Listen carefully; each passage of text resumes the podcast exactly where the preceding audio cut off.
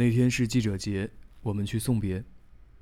第一次透过那种玻璃看人，也第一次看到那么不真实的人。一个月的时间，瓜子脸变成了圆脸。没等到走近，眼睛已经看不清了。不想祝他一路走好，很明显，他走的不好。一个播新闻的人自己成了新闻，一个在镜头前工作的人不能体面的走。一个所有人都说善良的人，竟然是如此结局，谁可怜，谁可恶。十几个小时前在单位见面，十几个小时后就在那里。谁也不知道哪一眼就是诀别，哪一天是最后一天。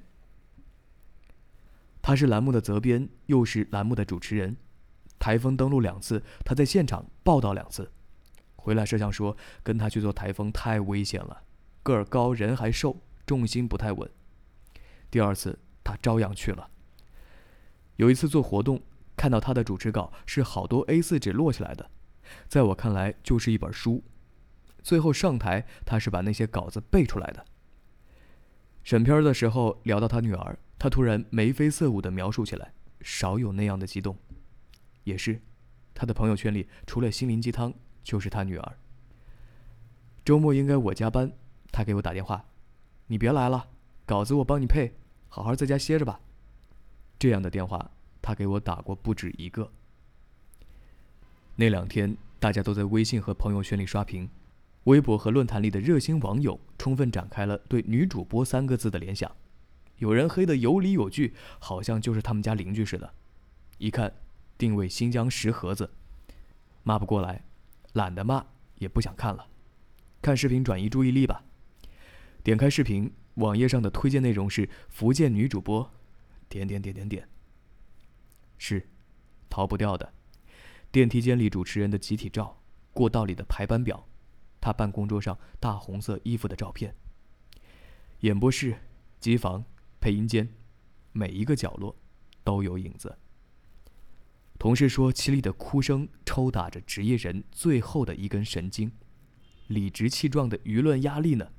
蹊跷的后续，草率的说法，挑战身边人的智商。也许就这么不了了之，是综合考量后的交代吧。原本应该骄傲的节日。内心充满了虚弱。好人有好报，据说是三世因果。如果有来生，希望他活得漂亮，过得自在，走的时候体面、安详。我从来不以貌取人，而是声音，听声音就知道他有多善良。盘坐在你的心间。念着古寺的语言，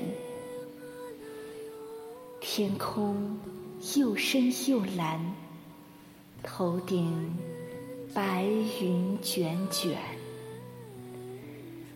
我将忧伤藏在身后，在彼岸笑着看你的眉眼，傻傻的。就这么爱着，